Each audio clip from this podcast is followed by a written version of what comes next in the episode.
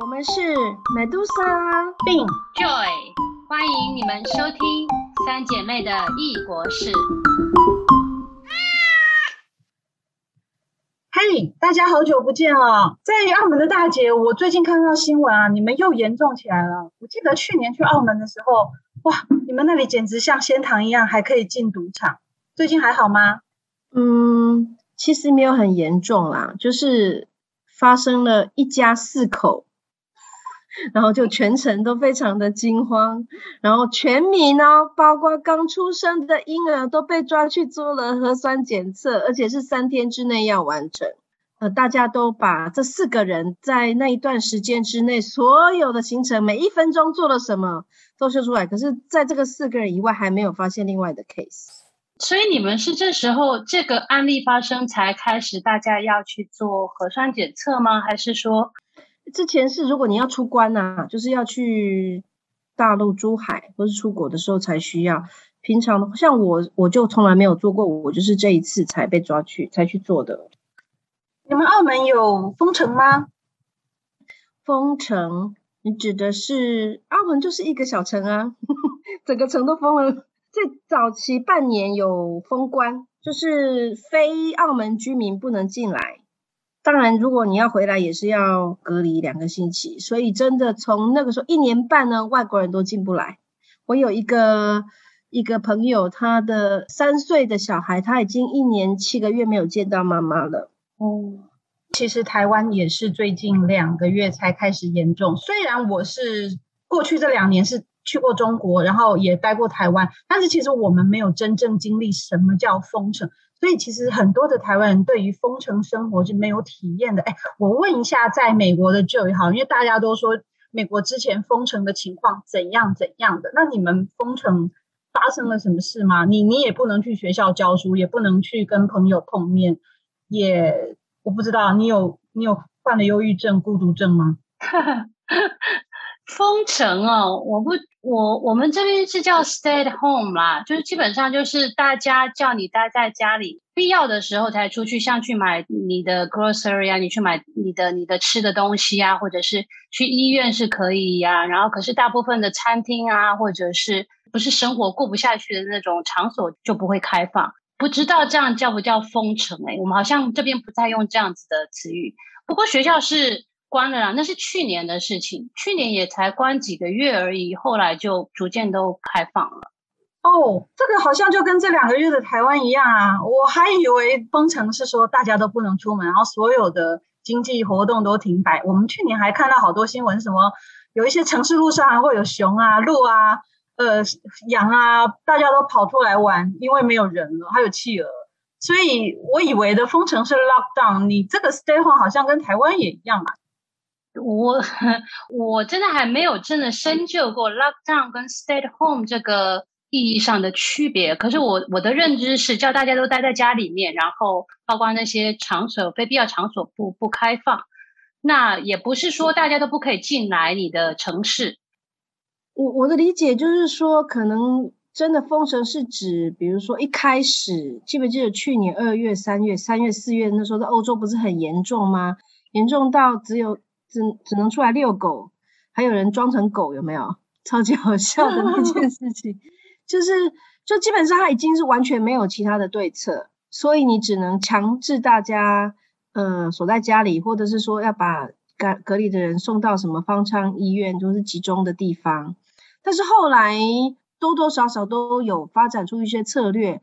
它就会变成是说，这种这种极极致是不可能长期嘛，所以它就会出现是一些说，呃，哪些是维持生活必须的，你只要有人流的管控，你只要有社交距离，你就可以去。就像是台湾现在的状况之下，就会有二级、二级、三级这样子的分裂，然后你还是要维持一个生活的状况。所以我的理解，封城是那种一开始 complete lockdown 是那种真的没办法，你要 shut down，然后才可以再开始。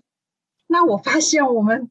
根本常常在讲的“封城”这个词，好像其实大家认知的定义都不太一样了嘛。就是因为当然，因为我去年也去过中国，很多的朋友在中国，所以呃，我认知的 lockdown 真的就是像武汉我们讲封城，它那个时候是非常严重，就是所有人不仅是不能出城、不能进城，而且整个城市是不能运作的。我们在台湾讲封城，封城已经讲好久，就是很多人建议说台湾要升级到四级。现在我才发现，原来原来封城其实就这两个字也是一个非常笼统的定义。嗯，我觉得，因为像在美国，尤其我住在美国东岸这边，有点它不是大城市嘛，它比较像城市外面的那个，你要叫乡村也好，就是因为它，你如果真的要封城的话，我的理解是你可能是不让人家进来到你这个城市，还是这边人出去都有管制。可是我们这边的路四通八达，你根本没有办法有警察，还是有人在那边管制，说谁谁不可以出去进来等等。所以，即使我们这边的隔离都是自主隔离，并不是不是像在台湾一样有人要监控着你，或者你必须有人打电话给你怎么样？这边都是叫做自主。呃，一来是他们相信你会去做，他也没办法真的就监控管理给你；再来就是这边已经太多的出入口了，所以就是没有人把你城封起来就对了。听就是这样讲，的确就是说，呃，因为你要做到这么极致的管控呢，你是需要有很大的警力，或是你要有很大的科技的管控才有做到嘛。还有就是说，人民愿不愿意接受这样的管控？因为你刚刚讲的这个西方，他就不愿意这样子。不，我我讲一下澳门，其实就就算说没有强制一定要待在家，可是因为澳门是一个很小、人口密集度很高的城市，所以你公共地方不能去的时候，你就是只能待在家啦。最严重的那半年呢，全澳门的人都往海边跑，因为大家就觉得海边就比较安全嘛，公共呃开放的空间啊，然后有阳光，基本上病毒不会产生嘛，所以这个时候澳门人才发现说啊，原来有一个路环这个岛，一个一个自然地方有海边，这个真的是拯救了这个城市。如果没有这样的公共空间，我觉得我们是撑不下去的。哎，你们澳门人口有多少啊？六十，现在是六十六万。我去年去找你们的时候，不是去度假嘛，所以说事实上你们的呃旅游设施还是会为澳门人开，然后就是做了一整年澳门人的生意吗？比如去年三二月到五六月这段时间，其实旅馆也是没有开的啦，除了防疫旅馆以外，哎，赌场还关了两个星期嘞。就是我们说的是不是旅馆，就是一般的海边嘛。那对你刚刚说，因为太阳很强，你觉得病毒可以被太阳杀菌吗？当然啦，排阳光当然是会杀菌的，你不知道吗？温度啦，不是阳光本身，就是那个温度。你难道不晓得我们 COVID 的病菌是很怕 很怕热的吗？我晓得啊，可是现在是夏天嘛，那现在突变了，对，反正就是密闭空间就很容易传播，开放空间就 OK。然后后来开放以后呢，因为旅客来的比较少，对不对？我们是去年七月才开放大陆的旅客可以过关。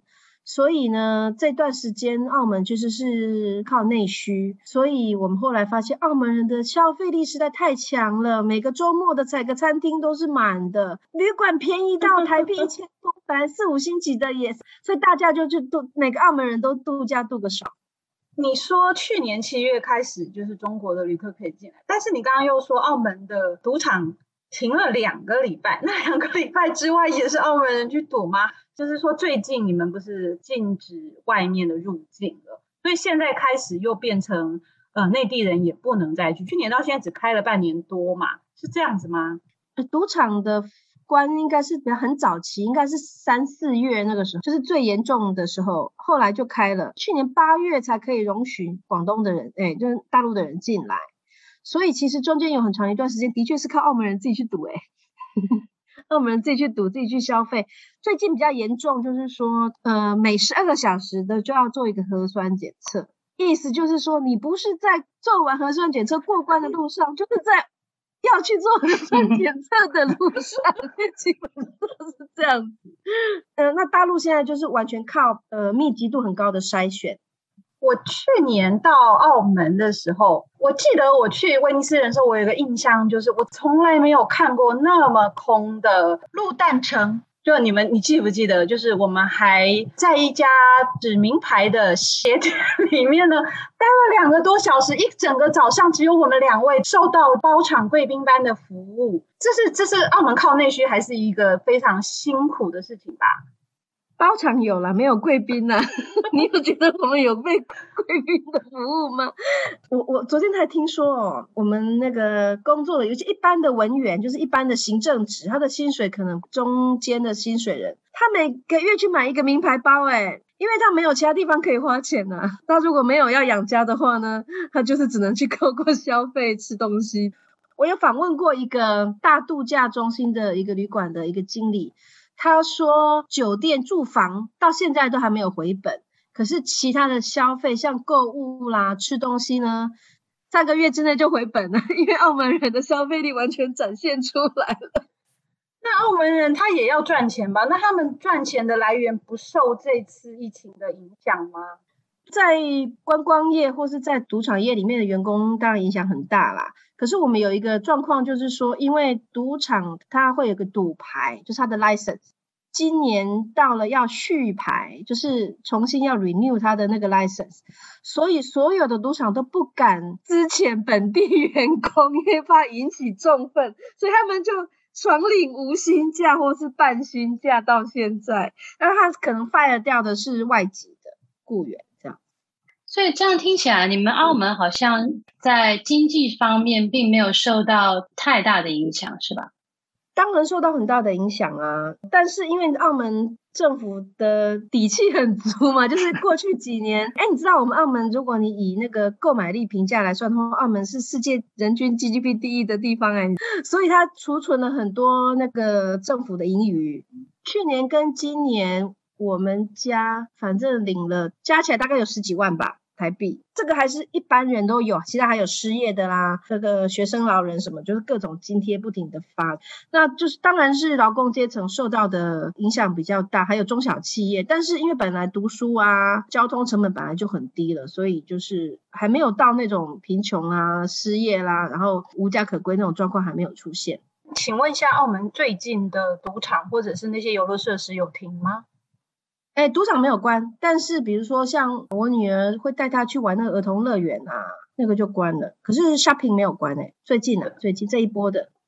哦，讲到那个补助金哦，其实在美国我们也是也是领到了不少，这边发了两三次，然后我像我这种平民老百姓赚钱赚没有很多的，也领到了差不多台币要十万。我是很幸运没有失业，那些失业补助金啊，或者有小孩的得到政府的补助就更多了。那你这样子算还是有继续在工作嘛？因为以教职来讲，你们用网课，你们就等于继续有。我有工作，有我有工作，有薪水，只是我的薪水不到哪一个等级之下的人，他可以领补助多少，然后薪水某个层级之上的人补助更少一点。那你薪资有变少吗？变相的变少，也就是说我薪资数字没有变少，可是没有涨价。你知道吗？在这边每年基本上会涨，然后我们学校是说，今年因为疫情的关系，所以嗯不给你涨价，可是也不学校不裁人这样子。你已经忘了用中文了吗？这个字叫调薪哦。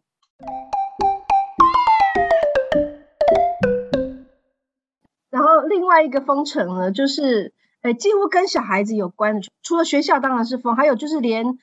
公园里面的儿童游乐设施也封，那个我就觉得真的太夸张，所以基本上小孩子能去的地方真的很少，所以就是小孩子能待在家里，当然父母也不太敢带小孩出去了，因为小孩不能带打疫苗嘛。基本上我觉得封城也就是把父母跟小小孩关在家里的令人疯狂的 策略的封城。台湾跟澳门都是最近才开始这样吗？因为。其实，在美国，因为我在学校教书嘛，国我们是去年三月开始学校就关了，到了嗯秋季开始，暑假过后，学校就开始有一些学校慢慢开始开放，让学生可以选择要不要回去上课，让老师选择要不要回去教书，然后你也可以选择种 hybrid，就是有些学生在网上，有些学生在教室，所以那是去年的事情。那像台湾跟澳门是。我们台湾其实是去年的状况是这样：只要有一个学校里面有一个疑似确诊，或者某一个人的父母有确诊，或者是有曾经接触过，那个学期就忽然停课，然后上网课。但是过两个礼拜，因为我们的隔离期是两个礼拜，就会又恢复正常。所以这样子反反复复好几次，但是呃，就是案例不多。目前最近这个情况是呃，是在五月中旬的时候才开始。有疫情的出现，所以许多学校就是提早放温书假，或者就是考完试就提早放暑假了。所以许多父母非常崩溃，就是多了一个月的暑假。我比较好奇，我我记得我看大姐她分享的，我也不懂哎，其实我不太理解为什么三岁小孩需要天天上网课，没有每天来，一个礼拜一次啦。状况是这样，因为女儿现在是四岁，他其实就是刚上幼儿园嘛，本来老师说可以转全天班的，结果很开心的结果。学校就关了，所以他中班他只上了三个月的半天，然后就整年都没有上了。小班然后糊里糊涂升上了中班这样子，很多学校就是完全放了，什么都没有了啊！我我女儿念那个学校，她就是呃老师会给一个作为，就是建议家长可以带小孩做什么作业，有一些劳作啦、手作啦、科学有关，所以我那那时候天天带他，呃，比如说要要做不同颜色的冰块，然后拿到外面去看它融化的样子之类这种这种，每天都有。每一天都有两三个小作业要做，然后还要拍照，然后 po 上去，让老师看到其他小朋友做了什么，这样，所以这也算是一个负担的工作。然后一星期有一次让小朋友看到其他的同学有一个互动，但是小孩呢，他不知道那个。网课是要等人家，所以他们就会全部的十几个小朋友一起的讲话，一起的尖叫，然后完全是一片混沌的状况，就这样半个小时过去了。有一次我女儿女儿那次没有办法上课，然后要看老师录影的回放，然后他不他没有办法分辨回放跟那个即时的互动，所以他就不停的举手，不停的举手，然后可是老师就一直讲下去，没有人理他，因为那是录影，对不对？他就很委屈的大哭说。全班的同学跟老师都无视他的存在，好可怜哦。嗯，对啊，所以小孩也要学习适应这个隔离的生活的科技的发展，这样子。我我形容我那个时候是三份 full time 工作。一份是我原本的工作，一份是有一个全天待在家都不能出门小孩父母的工作，然后再来就是帮小孩做作业的老师的工作。哦，那我都忘记我在那段时间怎么过去，大概有半年的时间呢。不到六月，虽然已经算放假，可是学校就容许小孩回去上暑期班，因为那时候就开关了嘛，所以就还好。就是大概那三个月是一个黑暗时期，就是我完全没有记忆到底发生了什么事情，因为太痛苦了。最近呃，虽然我们现在在暑假了，可是有一些暑期课程也是因为最近这一波疫情又又取消。然后所以我女儿去上了一去报了一个那个学习班，然后上了两天课就不能去了。然后过了一个星期呢，嗯，学校教育部就是说好像还要继继续停课，然后家长就说不可以让他回去半天吗？然后那个那个那个兴趣班就呃说那那我们问一下有哪些有哪些家长愿意送小孩来上课？五秒之内就有十几个家长，大家都疯掉，那就拼命想把小孩送到任何一个地方都可以，只要不要在家就好了。哎，这种状况还跟我们这边还不太一样，可能是我自己看到的状况。我觉得我们在这边好像家长就会比较担心，即使是可以让学生回去，家长还是选择让让小孩在家里面。不过也有可能是因为我教的学校其实算还不错的学校，其实家长算是。蛮有能力，然后他们有办法请看护在家里面，或者是甚至就有全职妈妈，他们是比较有能力自己在家里面照顾小孩的。我是觉得那个家里的空间是一个很重要的地方，因为美国大部分的家庭你是有院子，你如果站在一个小公寓里面啊，那然后都不能出门，那真的是很痛苦，是会让人家发疯的事情。对了，也不能说都是啦，因为美国这边其实真的太大。我看到的是，我们这边住的大部分是有房子，可是我知道也是在大城市里面，还是很多并不是那么富裕的人，他们其实住的居住的状况也是在 apartment 里面，大家住在一起。其实在家上课这件事情，造成很多人变成说没有办法上课。那再加上如果是一些大大学生的话，像我们有一大部分是国际学生，当他们回到他们的自己的国家的时候。这个网络也是一个问题，呃，时差也是一个问题。像我有上一门课是晚上，为了他们，我我呃，因为我有一些学生在中国，然后我是晚上八点半开始上课，你就可以看到学生是躺在床上，然后睁着眼睛要跟你上课，因为他们有些课可能上到他们的半夜三点，然后所以这个也是一个网络上课一个带来很大的不方便。我看过有一则。网络就是大家探讨很多是，如果家里同时有三个小孩，可是我空间不够，我的电脑也不够，我要买电脑，我还要替三个小孩分别安排三个不同的场域，他们才不会互相打架。这种类似这种话题，这个是真的是很大的问题啊！因为像我在上课的时候，我觉得那个学生因为跟自己的兄弟姐妹在同一个空间，可是大家都要上不同的课，然后他要一直 mute 自己，可是老师又想叫他讲话，他一讲话。你会发现他后面的那个背景非常嘈杂，他好像听着你的课，他同时也在听着别人的课，他真的没有办法专心上课。更何况，如果父母要工作，也是在网上工作呢，所以真的，他真的是一个奢侈的问题。就是说，你家里有几口人，就是要几部电脑，你你没有办法去控制他时间的冲突嘛？我觉得，就算一般台湾的家庭也很难负担有这样子的空间跟器材吧。那我刚刚问一下，大姐有说啊，你们最近不是在做核酸检测，就在去做核酸检测的路上。你说十二小时要做一次，加上排队，请问你现在做了几次核酸检测啊？我先讲一下，在此之前，我觉得我是最 proud of it，就是 我做了七次核酸检测，还包括了在澳门的那一次。当然，这是在台湾还没有疫情之前，就是我在中国跟澳门各做了几次。那你们呢？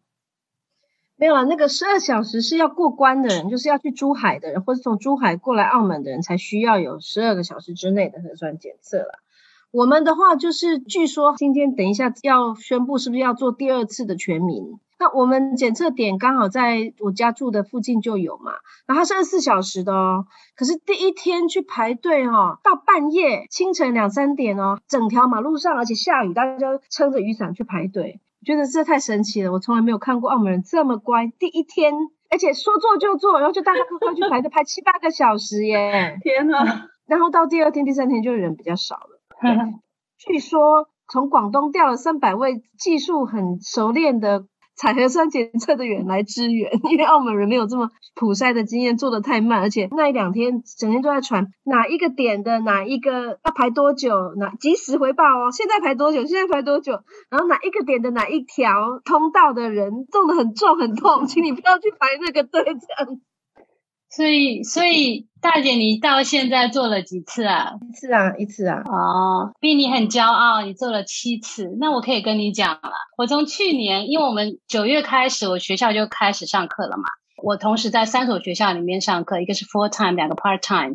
两所大学是规定说，你如果每个礼拜进来学校一次，你至少呃一个礼拜要做两次的核酸检测。所以呢，我从去年九月开始呢，我就每个礼拜都做两次的核酸检测，所以我已经算不起来，算不出来有多少次，几十次了。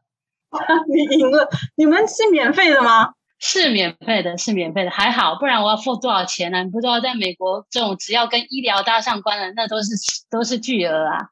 是做鼻子还是做做嘴巴？哦，做喉咙。我大部分是做鼻子，然后也有做那种唾液的。大学里面，因为他们是规定在校学生是每个礼拜都要做两次，他们是会直接就是把结果送到你的那个信箱，然后学学校是追踪每个学生的状况，所以学校是在学校设设一个点，学生就是预约，然后每个礼拜都需要去做两次。每个礼拜两次，如果以六个月来讲的话，我真的是数不清。我我好奇，你鼻孔有变大吗？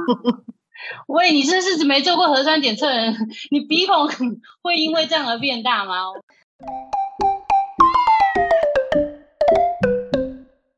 虽然哦，那个那个疫情的关系，经济不好，很多人失业，可是也创造了一些就业机会啊。我相信有两种两种工种是最多的，一个就是核酸检测员，第二个是那个保安，因为每一栋建筑门口都有一个人在那里测体温，有没有？那个保安的人数跟那个成本不晓得花了多少。还有外送员啦，我是不是唯一一个有经历呃跨境隔离的人啊？你们两个有有这个经验吗？没有哎，我其实从疫情开始，就是去年二零二零年就没有离开过美国了，因为进出这件事实在是太复杂又太麻烦，我就是尽量都待在美国，所以我并没有经过这种出入境的这种隔离。你有跨城吗？哦，有，呃呃，省跨州对，跨州跨州对，有啊，跨州当时都是跨蛮多的。跨州有限制或者是一些策政策吗？是有说，如果你在外州，其实每个时期不太一样，然后每个州的定义也不太一样，他们会去看哪一州会比较危险，所以是从哪几州来的人，你必须要隔离多久这样子。那有哪几州是比较安全的州，在不同的时间也有不同的定义。你即使去那些危险的州，你可能待不要超过一天，他也说你可以不用隔离。不过就像我说的，这都是自主隔离，并没有人真的会去追溯你。呃，或者是强迫你要做什么事？我没有，我没有离开过澳门了，一年一年七个月没有离开了。你想想看，澳门大小是台中的西屯区，我一年七个月没有离开台中的西屯区。你知道我痛苦到到大家痛苦到什么程度？就是有一些我们有个海上游，就是你坐那个渡轮呢，从澳门坐到蛋仔这样子，就是这样，大家也开心，就觉得你好像离开澳门这样。或者是去海边游泳，就觉得啊，你离开了澳门。哎，那我想来问问看啊，因为我们都在讲疫情对大家影响，因为改变我们的生活，改变我们的生活习惯嘛。那还有什么你觉得是疫情给你带来一些改变，然后你觉得是还不错的呢？哦，因为我现在是待在家里啊，当然我之前其实有跨境，所以我刚刚会提到隔离。我跟妈妈共同觉得的好处就是。化妆品的钱都省下来了，但是呢，我做给他的那个一百多副的耳环呢，从此都被冰封起来了。就是他现在顶多画眉毛就出门了，因为大家都知道就是口罩的关系嘛。我也是哎，我觉得我现在已经一堆要放过期的保养品了。那厨艺这件事情当然也是一个好处啦。那当然，因为我每天都要做两人份的的餐点嘛。所以什么？我们去年还做了润饼啊，还自己包了水饺啊，然后我还开发了我们家那个小小的烤箱，可以去烤饼干啊，然后自己做果冻啊，还做了意式千层面、大阪烧。哦，最近煮了寿喜烧，真的是每天都在家里吃大餐。对啊，待在家这段日子，我也省了不少钱呢。最多最多的就是车费了，因为我以前每天开车去上班，真的花了好多车费。保养费跟油钱，然后还有一个，我觉得就是省了剪头发的费用，你知道吗？因为我是短头发，常常都需要剪，然后就不能出门剪发了，所以就是我我跟我女朋友住嘛，她就上网去学 YouTube 大学学怎么剪头发，然后可能过一个月就帮我剪一次，两个月就剪一次，省了很多 剪头发的钱。YouTube 大学这个拯救了很多人呢。然后再来就是有很多的时间不用通勤，所以下一下班关掉电脑，我就在家里了。然后又不能出去，哪里都不能去，我就决定要来做一件我拖了很久很久，所以我终于把我的论文写完了。就在这个疫情关家关在家的这段时间，那没有疫情就毕不了业了吗？没有疫情啊，你不知道吗？人总是就会觉得啊，我好累哦，回家上班回家好累。哎呀，已经晚上了，明天又要上班，这样子不是那么简单的事，就会给自己一点借口。然后再来还有一个好处就是学了一些新的技能吧，因为在教音乐嘛，以前都是去学校，然后跟学生一起玩音乐这样子。然后那段时间不能去学校教的时候，大家都上网课的时候，哇。怎么样教音乐，尤其是教乐团，那是变成一个很大很大的挑战。那时候就在学着想说，怎么样让学生可以一起演奏啊，然后就学怎么样把音乐剪在一起啊。最后就发表一个这 virtual concert，也花了很多时间，也还好是有一点时间是可以来剪、来学习这些，然后来做这些、来剪这些。我我看大姐做了很多的面包。我不知道，我我觉得你每天在剖面包，我只是感觉你们怎么吃得完呢？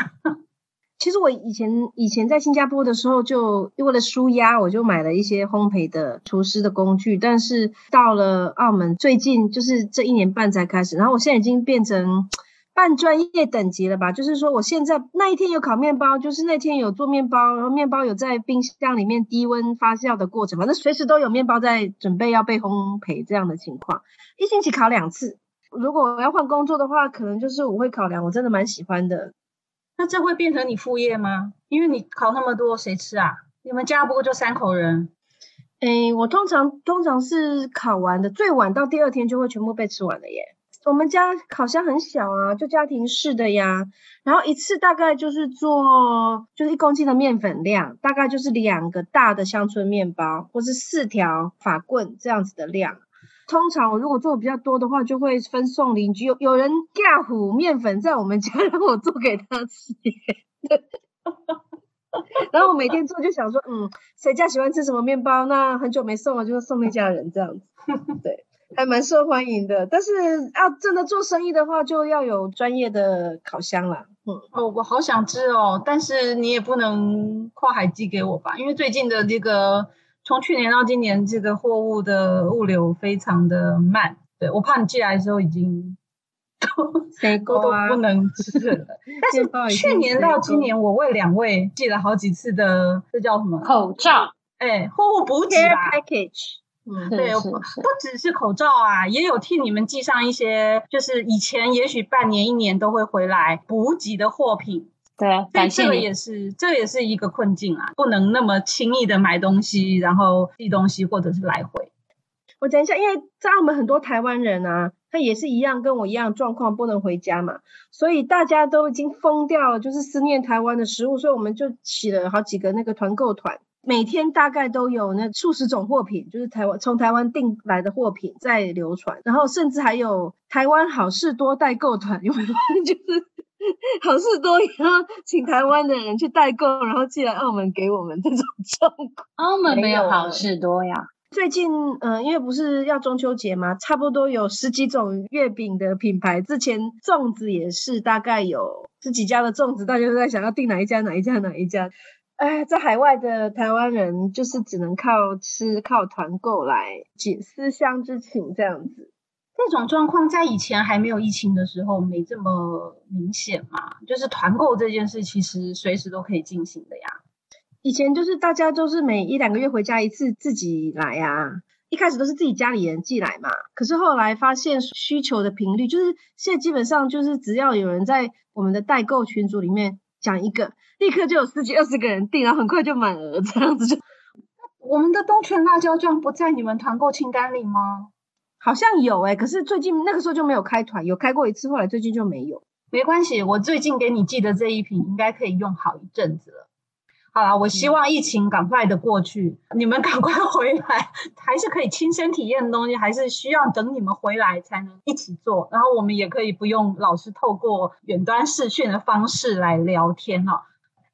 这一集的那个 podcast 三姐妹的异国事，我们讲的是关于疫情下的生活影响呢，就到此结束。那欢迎大家继续收听我们的下一集。